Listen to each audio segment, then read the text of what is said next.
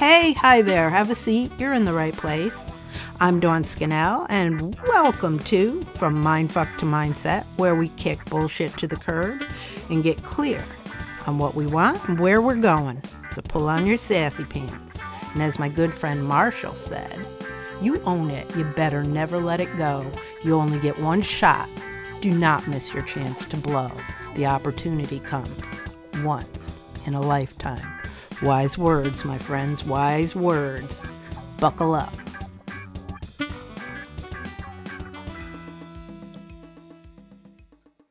Okay, we're back with our conversations. Today I have the lovely Fawn here to have a conversation with me. Um, and so I'd like to just ask you, Fawn, if you could just introduce yourself, please. Sure, my name is Fawn Montaigne. Um, I moved to Dorset, Vermont from Saratoga Springs about a year and a half ago. I accepted a position with the Vermont Recovery Network and uh, relocated my family and I out here. Um, the Vermont Recovery Network provides the data platform, technical assistance, and a range of supports to the twelve peer-based recovery centers throughout Vermont. Um, and we're really privileged to work beside the peer professionals who are advancing access to recovery from addiction in their own communities. Um, New York State has a bunch of recovery centers as well. And um, peer-based recovery has touched my heart and in ways that nothing else really has. So I was very excited to get the invitation to um, come and talk all things recovery today with you. Thank you. I have to say that um, work is m- much more not work when it's something that we're really passionate about and have a, a great attachment to, right? Like I, I don't consider my work work at all. Um, I feel like I'm very lucky to do what I enjoy so much. I, I do the compliance measures of keeping a time card and, and submitting things, but you know, it, the work, and especially if I'm talking with other people or or helping from a peer way, like that's not a, it, it's not to me, it, it it it isn't work, number one, and I don't want money for that. Um, that's not why I do what I do. I'm, you know, qualified and certified to do that as a paid individual, but that's part of my, you know, drive. That's part of why I'm able to keep my recovery in, in the status that it is today, is because I, I don't care what time it is, or if you're in Alaska or Florida, if you need help and you have my number or somehow find my number, I'm going to answer and we're going to talk. That is so amazing. And I'm so happy there's people like you who that are doing this work. Um, because when somebody finally reaches out, it's n- they're not coming from a pretty place, are they? No, you know, it's the lowest of the lows. Not everybody has, you know, a, a low bottom debacle, but, you know, the common thread is we've done a number on the relationships that we hold. Um, so the people that are normally there that we would turn to seeking support are no longer able to, to be that person for us. We've kind of, you know, overstayed our welcome in some areas, if you will. Um, you know, when you deal with people in recovery, it's just like, you know, it, it's not a pity party. It's completely compassionate and, and kind, but very real. Like, you know, oh, I relapsed, I need help, or or maybe it's the first time. And those, you know, those are my favorite. That's my movement, um, is people coming into it the first time um, and, and really um, wanting it and staying there. Um, it's not everybody's story for sure, but, you know, to be there for people when they're not at their best. And, and you know, it, it's very... Um, It's just humble. It's it's grace. You know, I, I was touched by grace over four years ago, and I continue to be touched by grace on a daily basis. And, you know, it, to keep that, you need to, you know, be able to convey that and, and be that for somebody else. Yes. Yes. We all need that in our lives, especially because really the hardest, I know for me, the hardest thing was saying the words out loud to someone else, which then would hold me accountable, right? I remember walking from one end of the house to the other and sitting down in front of my husband saying, I can't drink anymore. I can't do it from this day forward. It can't happen. And, you know, I was, it took me all these scenarios in my head about, you know, how would he react? What would he say? Where do we go from here? And in the moment, it was as simple as he looked back at me and said, well, I don't have to drink either. Let's do this.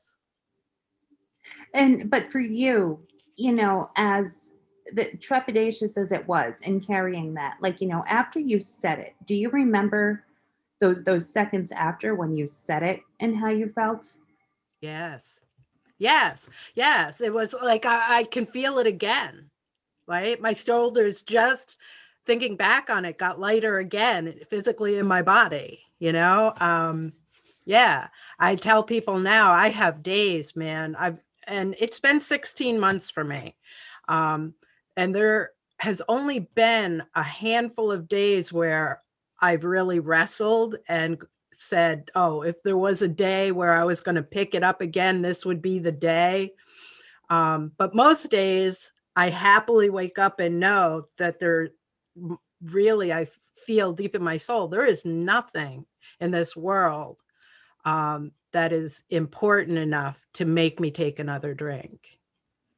You know, I, I remember being in rehab, and one of the first things um, in the hospital, we were in a group, and and the woman that was facilitating the group said, you know, as part of her, they called them relapse prevention plans then, one of the scenarios was, if your mom passed away, would you need to pick up, you know? And at the time, those of us that were, you know, not ready, or, you know, very contemplative, or, you know, not ready to say, there isn't one scenario, couldn't even put their minds around, you know, getting through the passing of somebody in a sober state voluntarily. And, you know, now I, I couldn't imagine, you know, I, I can imagine, because I did it, you know, I was, you know, my use was, was short and awful, and, you know, not, you know, a great number of years, but it, it was damaging. And I, I remember the difference of going through the grief process, you know, drinking, and, you know, the grief process today. Um, and feeling feelings is hard, but it's, it's nice that I can do that. Absolutely. Absolutely. Because, um, I can remember when I was going through my grief with my late husband, um, his passing, which was fast and furious. Um, but before I, I, I speak to that, let's speak about the times, because like my usage was, I had my first beer at nine. Mm-hmm. And that was at one of my cousin's graduate high school graduation barbecues. And my father was a very active alcoholic. And I followed him around begging, begging, come on, let me have a beer. Let me have a beer, until he had enough that he couldn't stand it anymore. And he said, he handed it off to me and said, here, now leave me alone. Yeah. That was my first beer. Um, and, but there's been a couple of times in my life where I have stepped away to, but never just for me, about me, until this time. One time when um, my first marriage was putting me up against a wall, and I stepped away. And oddly enough, that wasn't, that was something he threw in my face when he left, was, you were a lot more fun when you were drinking. Aren't we all? Right? That was, that was me. I was like, yeah, well, everybody is.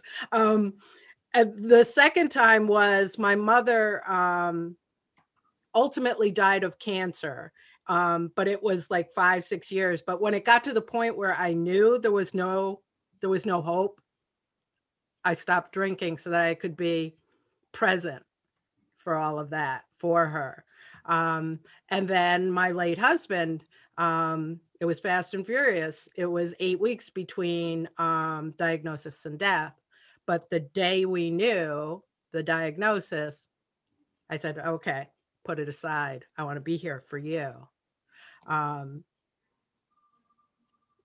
so, and, and that grief process, you know, I kept saying to people, the only way I'm going to get through it is to get through it. Like, I can't sit here and wait for it to go away. It's not going to go away. If I don't walk through this process, if I don't go through this process, this process will, is still going to be standing right in front of me, waiting for me, right? Like it's your job. Um, so all that being said, we're coming into the season of triggers that do not hit us any other time of year, right? Um, where it's just, I, I sometimes feel like, depending on who you're gathering with, any number of landmines are waiting for you to hit you. And the how do we cope? Um, how do you suggest coping? Because we cope all the rest of the year. I know that for me personally, it's very unique, these triggers. And I know they're coming every year. And I think, oh, it'll be fine.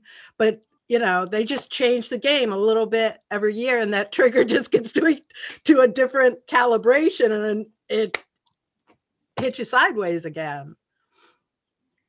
You know, it's you're you're so you know spot on with the assessment, and you, in recovery, you know, the the blessing is really that we know, um, and, and those that have you know good and strong recoveries. Um, know to be prepared, because you're never going to know when it hits. It's not this daily struggle, you know, after the first, you know, couple of weeks and months of, you know, am I going to drink, not drink? It's really those when things have been going so good or so copacetic for so long, it's, you know, there's that sudden upheaval. Um, and, you know, so we hope that, you know, the replacement of drinking has become with, you know, growth um, and, and personal self-evolution. And the natural byproducts of that is, you know, resiliency and coping mechanisms. You learn to sit with things for a little while. You learn to prepare yourself, you know, for, you know, what you think might happen, but really knowing you're preparing yourself for the unknown. And when you, you know, put enough time and energy into yourself during the days around those high trigger days, you know, everybody has a threshold. And, and you know, we do a lot of work on this in, in just my general life. You know, you have to have a, a healthy amount of stress to be in a position to thrive on the norm. So you're not always, you know, at this, you know, side of a threshold where it's just kind of lackadaisical. You know, as a norm, we're all kind of just over that halfway point with the normal trudge. It's being able to monitor when we go into that sudden, you know, spike, um, how to get it back. And a lot of it is self-awareness and, and being able to acknowledge, you know, not denying that it's happening, number one, right? Like, so let's just say it is real.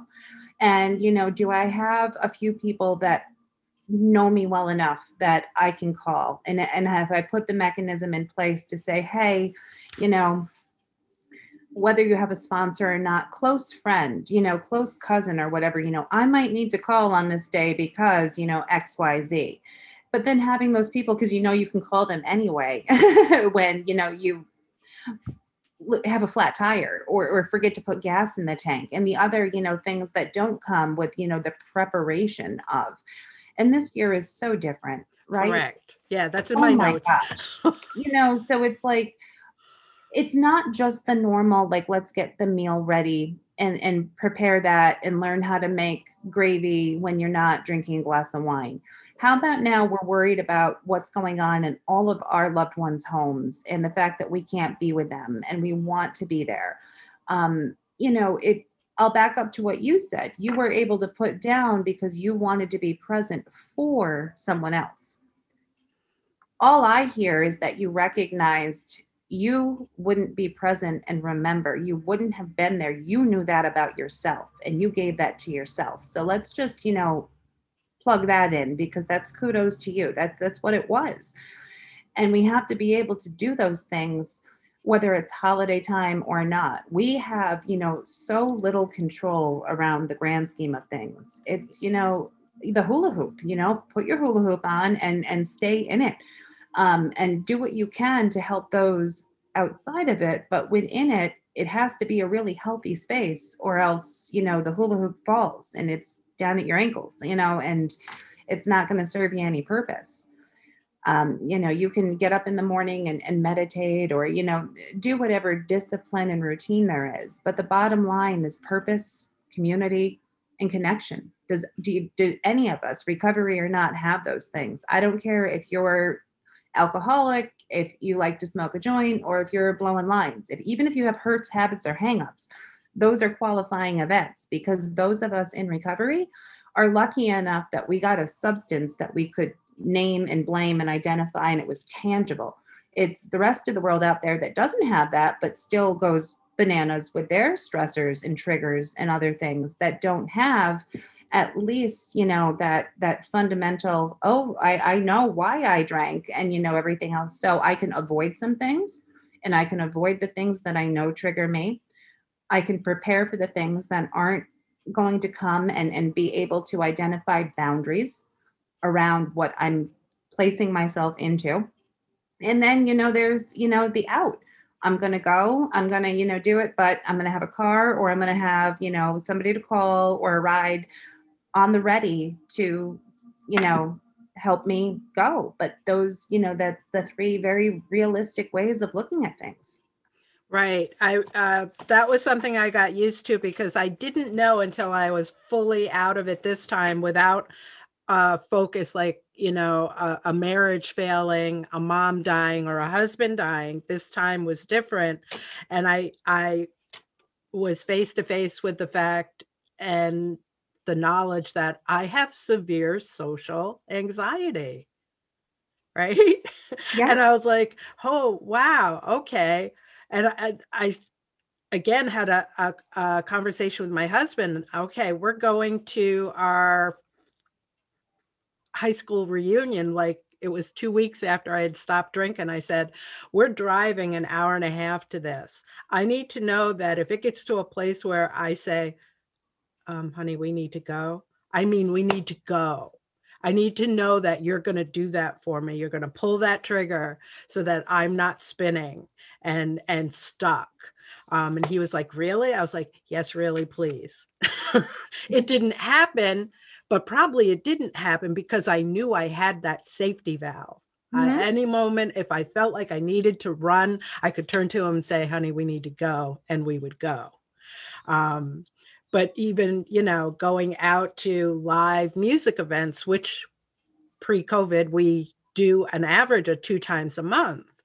Um, even that was, you know, it was people felt like they were on top of me, and getting through those things sober enough times where it became normal again, right? Even just going out to dinner with my husband. Like, we used to go and sit at the bar, watch T V, chat with the bartender, right? Um, now we're sitting at a table, no alcohol involved. We didn't know how to do it at first. Doesn't that sound ridiculous? But it was like really awkward for a certain amount of time. Now it's like nothing again, because we've learned how to do it. But there's so many things that you don't think about, like, and they could potentially be the things that make you change your mind about what you're trying to do for yourself, right? And let's come back to this year has been a year. This year has been a decade. Um, so anybody who's had past trauma that filters into our addictions, right? And now, if we could all understand that all of us right now are living through trauma, right? This whole year has been trauma for everybody. And that's not overstating the emotions, I think. Um, so all these layers of trauma that are past trauma, the current trauma, everything that's happening, can you speak to that at all and unravel that for us a little bit?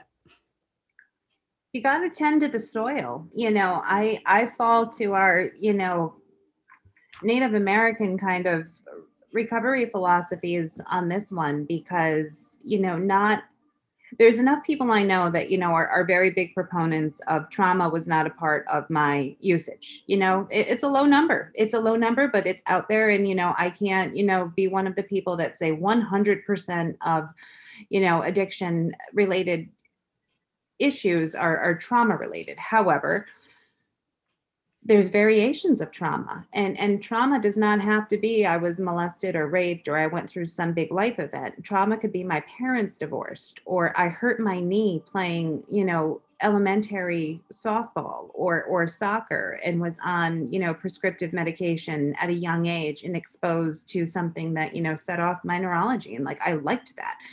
Um, you know, there's so many different variations of what trauma is, but you look at, you know, this is more going to be along the lines of that generational trauma.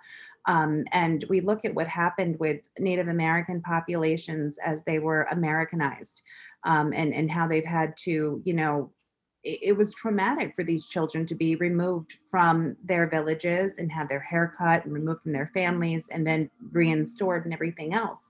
And we see that, you know, the impact isn't felt immediately. It's like the generation after, and maybe after that, the Holocaust was another um, example where we've, you know, kind of seen this. So, um, I, I'm really appreciative that it takes all kinds of kinds to make the world go round. Um, and there's some people that are really passionate about ensuring that, you know, we value that this time is traumatic for everybody. Um, because for as many people that are going to deny um, that that's the reality, Um, there will be those of us, you know, on the sidelines, kind of tending to the soil and, and looking at the children of today and the older folks of today and making sure that there's some more community and connection woven within there, and that we're checking in on people, and, and that, oh, I'm doing okay isn't enough. Like, can we get somebody to say, you know, two or three sentences, you know, a few times a week, um, check in on people. You know, trauma is, you can help in so many different ways as people are experiencing it. And that connection of just having somebody reach out and not knowing that it was coming at that time can be a brief intervention. Um, you know, there's beautiful things in recovery centers and in the clinical world today of, you know, lots of ways to deal with post-traumatic stress disorder and um, very natural, effective ways to deal with things, you know, not medication related, um, but you have to acknowledge that you have it, um, and then ask for the help and go and get it. So in the meantime, there has to be enough of us people just, you know, on the sidelines knowing that, yeah, this is, you know, we see it coming, and there's a dynamic amount of people in the health and wellness world and the holistic space and the clinical space that are, you know, keeping, you know, this very much in the forefront of where our attention needs to be, because it's not over. Um, there's still going to be a period after this. Correct. Yeah. And I've been saying for months now, like the children, like, you know, the, the very young children who, like, what kind of trauma is this inflicting on them that they can't hug people, see their little friends and stuff, like, and their brains are so, you know, not formed to handle this kind of information or process it in any way. And I'm thinking, oh, we're going to have an entire generation of, of really broken children, right? Like, uh, you know, and I'm all about, you know, family unification, and, and, it's great with the white picket fence. And if you have the time, and, and many of us do, but, you know, let's get real. Our kids see exactly who we are in our homes. And our kids know if we've been day drinking, and our kids know if we went out and we had a phone call that was disruptive or disturbing with an unhealthy individual. And our kids are, are very well aware of when we're tense and when things are off. And if there's, you know, homes, and, and many of us have homes that are not, you know, picture perfect twenty-four seven. And if there's young children in there, these are more hours, you know, where they're subject to that without that community outlet, um, a space to be creative, a space to bond with other people, to learn, you know, those safety nets. And it, it's unfortunate, but it's no different, Dawn, than so many of us. It's just a different time. You know, any of us that, you know, currently have any issues probably lack some of those things at some level, but, you know, social media, news, and everybody's ability to communicate so much um, brings it more visible now. I, I just wish that we used all these technology related things for better purposes. Um, yes. Kind of like what you're doing today. So thank Correct. you. Yes. And that's what's so important to me. You keep bringing up community and con- connection. And where's my little, my little card? Did I put it back up? Oh, here it is. So are you familiar with Danielle Laporte? No. Okay. She did this book, and it's called um, uh, Desire Mapping. And she has all these questions that you go through, and you figure out what your core desired feelings are, right? So that you can bring those, that feeling into your life at any time. And mine are joy, passion, humility, connection, community, and grace, right?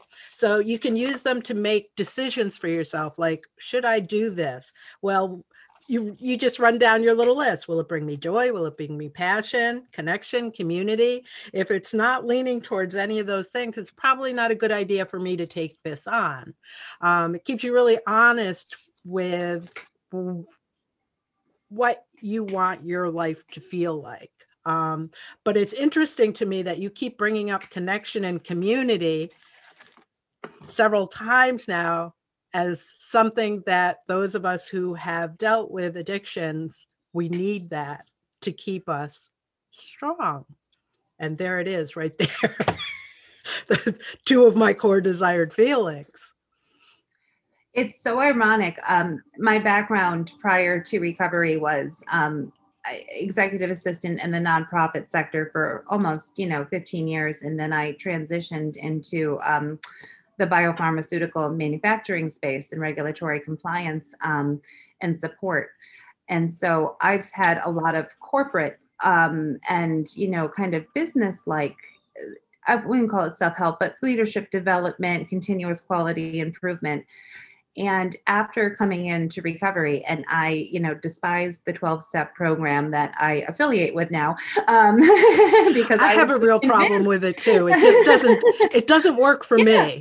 Yeah, I, I felt, you know, so much was um, cultish, or I had to convert in some way. And honestly, if you take any spirituality component of, away and just look to steps and literature, it's the root of all these other, you know, spin-off kind of, you know, leadership development and betterment and self-improvement things. And um, I just pulled up uh, the Brene Brown values chart, um, you know, and so I hand this out when I do work with folks, and I, I use that exercise. Like, you know, it's, it's pick three. Can you really just pick three? Or really, can you get down to one? Like, can you identify your one value? Um, and that's really, really difficult, but it's important. Um, and, you know, this kind of comes with the, the self-improvement through recovery or, or non-recovery, but learning what values and feelings are, learning that anger is a secondary emotion. It's a combination of things. You know, anger isn't just a go-to, just like happy isn't a go-to. Like, you know, these are combination effects. And it's it's important to know your words, um, and language is so important. Um, yeah, and values are, you know, I had it, um, I was the site director at uh, Healing Springs Recovery and Outreach Center mm-hmm. in Saratoga Springs before um, coming to Vermont. And it's it's just what I had on the wall. You know, we had one sign that said, how could we help with your recovery today? And, and right below that, it, it was the three-part equation, you know, for recovery. It was purpose plus community plus connection. Um, and I've carried that, you know, into the work here in Vermont. And it's it's nothing I created. It's it's just really good sound math in my book. I was never good at math, but this is one equation I can do. Right. Yeah. Yeah. I feel like, yeah, uh, um, emotions are are my favorite math as well. Um, and making all those connections. And like you said, knowing your words um, is really important too, because I, it's when you're not falling back on how you used to bury your words, right? When you get into those difficult conversations, my husband and I just yesterday, you know, he pulled, a, you know, set off a trigger in me, and I get to that place and it's like, I have to step back and I have to breathe for a minute, and I have to really come from the place of, okay, he didn't pull the trigger on purpose, right? Who would want to step into this? So how do I communicate now so that he understands that I don't blame him for pulling the trigger, right? Triggers are going to happen. But this is what you just saw, and this is what you just heard. And let's just Can we talk about it?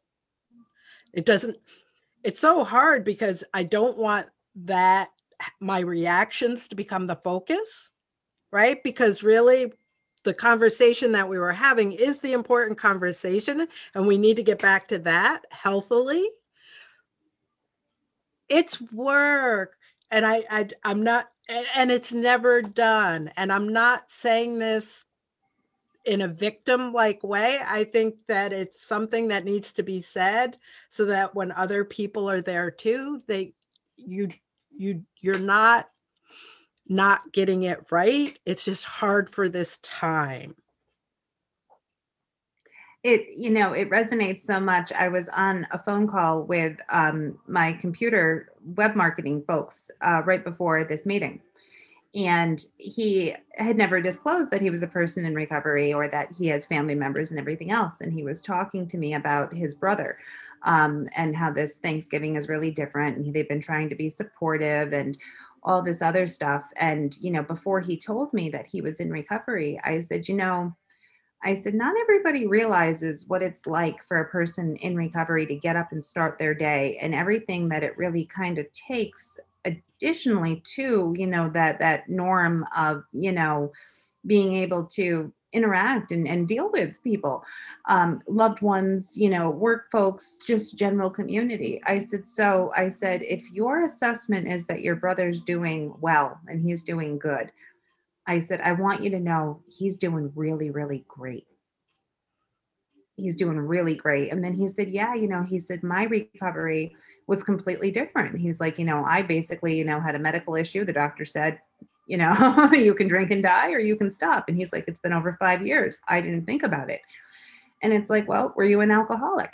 You know, it's that that's the real question. His brother has, you know, other issues, but that was, you know, the question is, you know, it wasn't a question, it was a statement. And it was the acknowledgement that, you know, yeah, it takes extra.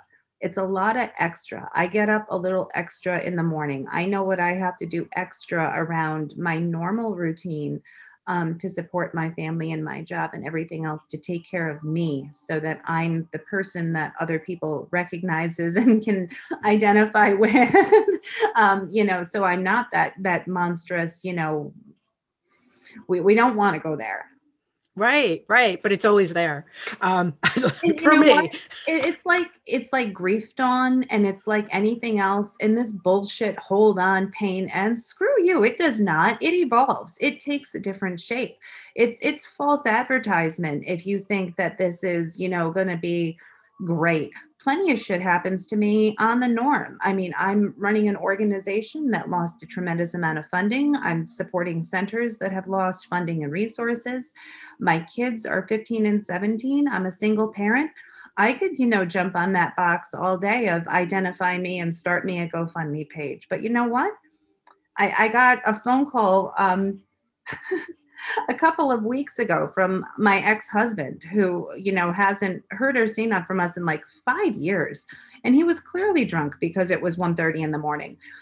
And I said, you know, the, the best thing that you could know is that everything that I have today was, you know, the conscious choice to not be with you. And, and my alcoholism didn't kick in until, you know, almost ten years after we were already divorced.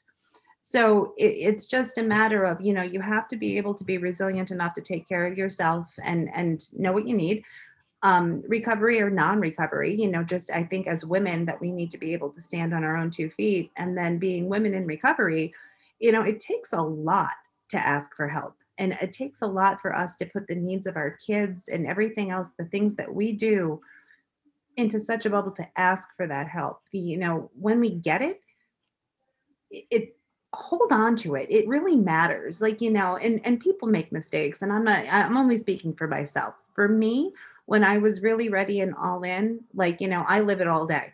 I, I don't need to blow sunshine up your ass about apologies and everything else. You can look at my life. You can look at what I do. And that's what I told my family um, and my children when I came into recovery that, you know, I'm going to just show you every day the kind of person that I am. Right, right. Um, and, and I'd also like to speak to, as women, we also deal with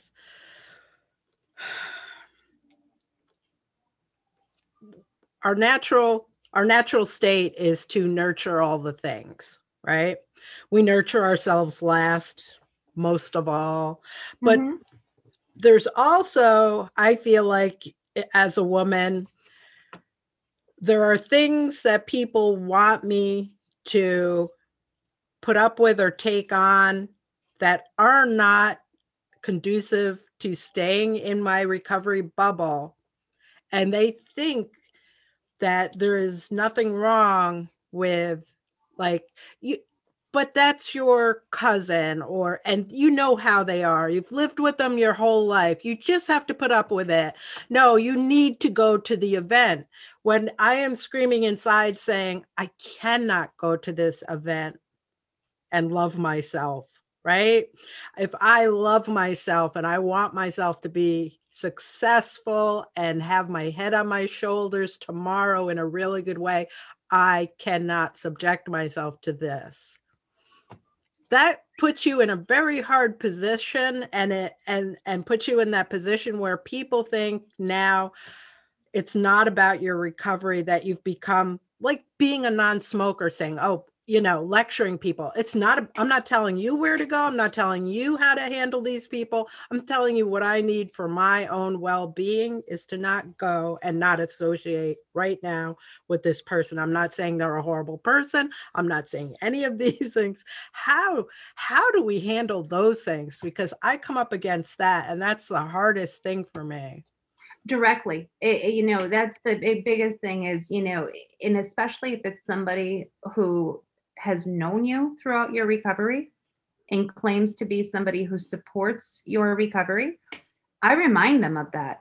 Um, my mother hates that we don't have family holidays. My sister and I have not spoken since I've come into recovery. We have two different positions on it. Our children, you know, are, are not close like they used to be. And I got a lot of guilt trips over holidays and funerals and different things. And there are some things, funerals are one thing that I will never miss. Nobody will ever stand in my way of my ability or, or my desire to go and say goodbye to somebody I hold dear. Nearly every other occasion or, or social interaction, there, there is not one thing in the world that is worth me regretting time I just gave to somebody and being miserable or not feeling good about myself or resentful. You know, avoiding resentments are a huge thing. Um, and being able to acknowledge that is a boundary. If, if you have a boundary that I, I don't care if they're blood related or not, and that's really difficult for people to, to understand. Um, yes, but it it's is. One of the most important and valuable ones, because you cannot be well where you got ill, and you cannot stay well where it's unhealthy. And this unrealistic, selfish need for other people to have everybody in one area, knowing that everybody is miserable and don't want to be there and what they're really thinking and who's going to have that extra drink and who are you waiting for to go off and who's going to be the first one to leave. All those scenarios are avoided when I'm not present. And then I can hear it was a great time and say, congratulations, or I can hear it was an awful time and say, you know, I'm glad I was doing whatever I chose to be, but I will no longer be subject to people pleasing, or if it doesn't have to do with my ability to perform and, and receive a paycheck, um, there's very little that's going to get into my way of my boundaries um, in any decisions that I've made. And even when it comes to my job, if there's something that I, you know, am uncomfortable with, I do seek out support and guidance. And I talk to my board or others and let them know how and why I'm feeling. I I did not invest the time in myself. I didn't lose the life I had. And I mean, really lost the life that I had. To have this second chance and not make the most of it. And, and there's not any person in the world that I I value more than my peace of mind to give that to. Thank you. I think it's really important for people to hear this. I know it's important for me to hear it on an ongoing basis. You know, it doesn't Even change anger how passes. I've never seen, I've never ever, after this experience has happened personally or with someone that I'm mentoring or working with, where they elected not to go to an event and there was a standing resentment or something got worse from them not attending.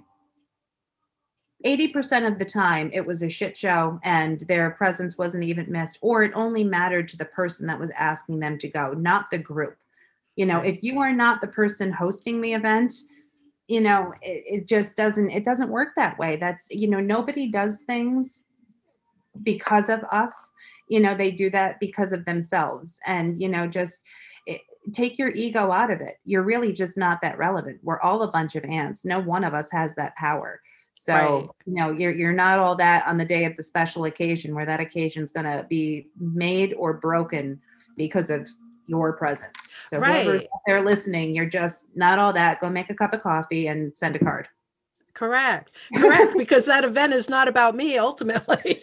So whoever the event is about may have a passing thought, maybe not even on that day that I was there or not. But yeah.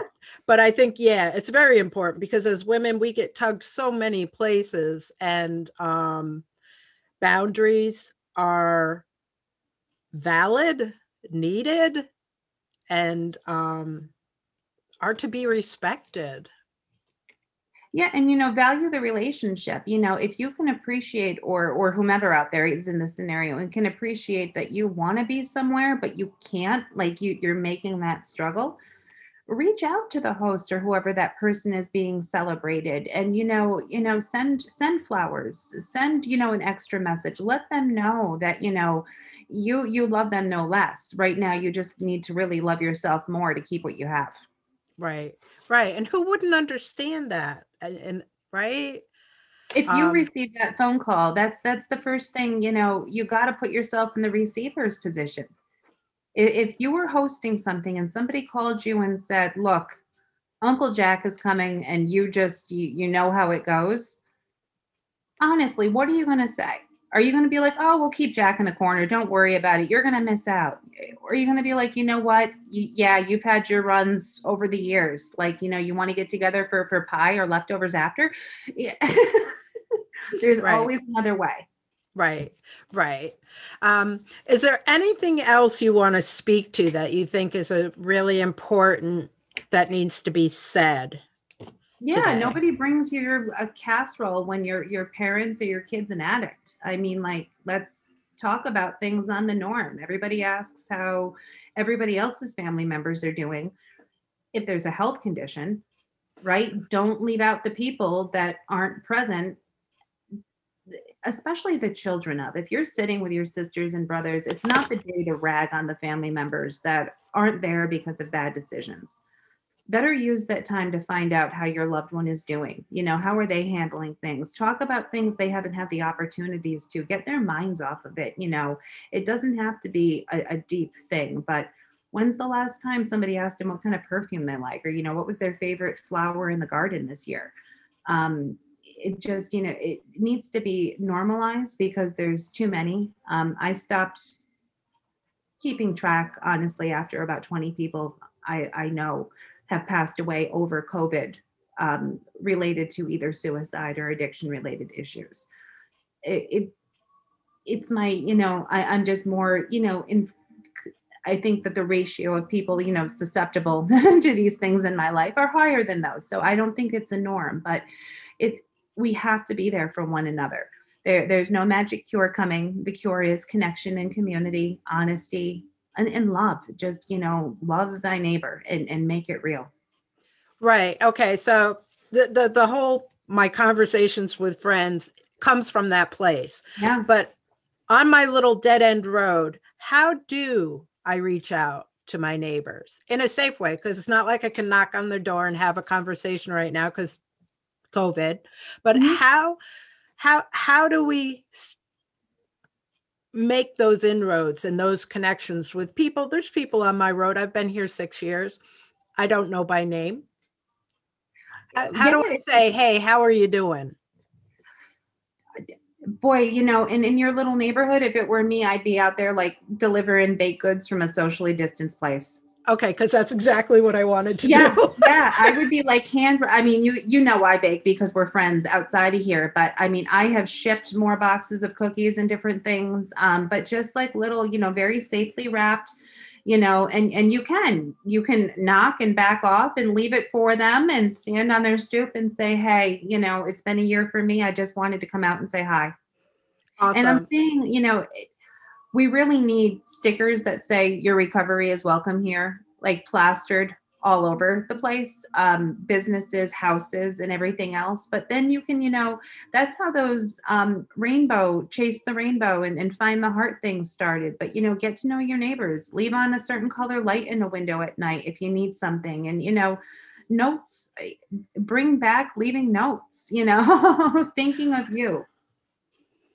That's a good idea. I think the whole, um, the little dropping of a cute little package of baked goods along with a note saying, if you need me, here's how to reach me. If, yeah. you know, you don't have access to food or whatever, and you need something, please reach out. If I can't help you, I have resources. Yeah. Let's, let's, I think that's a great thing to do. And I certainly look forward to being on the other side. And I would love to have on my little dead end road, have a block party where we just all bring a table out to the middle of the street and make a big table and everybody bring in their food and finally get to know each other on more than a wave as we drive by basis. I think that's the biggest pull I have from this ongoing century now of a year of not being able to reach out and touch anyone. I remember growing up, and I think, you know, it's completely generational and time has just taken so much away from the norms. But, you know, we used to live in the village of Scotia and everybody would be out on their porches in the morning, um, having coffee together and just riding the bikes up and down the street. And yeah, like having those like little gatherings, but um, it's cultivating community. So just bring it back. You got nothing but time right now. Exactly. I'll make a plan. Also baking those baked goods. Totally. Yeah, those always it. go over well. Exactly. I, but I was like, well, maybe not everybody likes food as much as you, Dawn. But it's I, always I, my go to. Beg to differ, yeah. And if not, they can give it to somebody. So it's the thought that counts. There you go. They'll still get the note. Okay. Is there anything else you'd like to say in closing today? I just thank you so much for, you know, um, starting up this initiative and, and reaching out. It's great to see you. I'm sorry that we haven't connected, you know, outside of the Zoom world, but we'll stay safe for a little while longer. And um, New York State is just, you know, um, wonderfully outfitted with recovery centers. And if you would like to support the work that I do, uh, Vermont Recovery Network is the entity that I work with. And Um, we are completely um, grant and, and nonprofit funded. So please do reach out. The support goes directly to people in recovery. Awesome. I want to thank you so much for being so willing to jump into this conversation with me.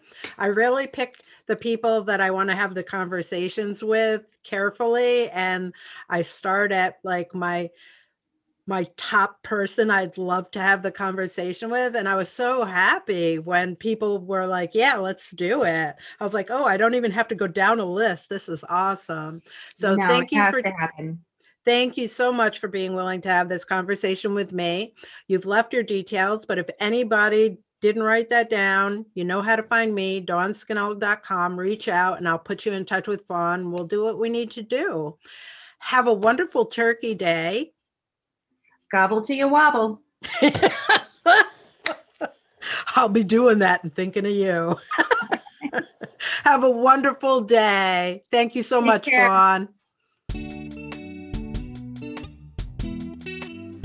Thank you so much for joining us today on From Mindfuck to Mindset. Please hit that subscribe button. You can also find me on YouTube under Dawn Scannell, and you can subscribe there too. You can watch me as well as listen. How cool is that? So you can also find me on Facebook. Into the search bar, just type in the at symbol, No Bullshit Reset, and that'll take you to my page to find my community group. It's called Fabulously Flawed. So if you put that in the search engine, you will find the group and you can apply to join that group. It's a group of lovely ladies and we're all trying to get our shit together in there. So come join us. You can never have too much shit. All right, where else can you find Dawn Scannell? You can find me under dawn scannell dot com. That's my website, and I've always got some freebie or another that I'm giving away on there. So go get yourself some of that. Until next time.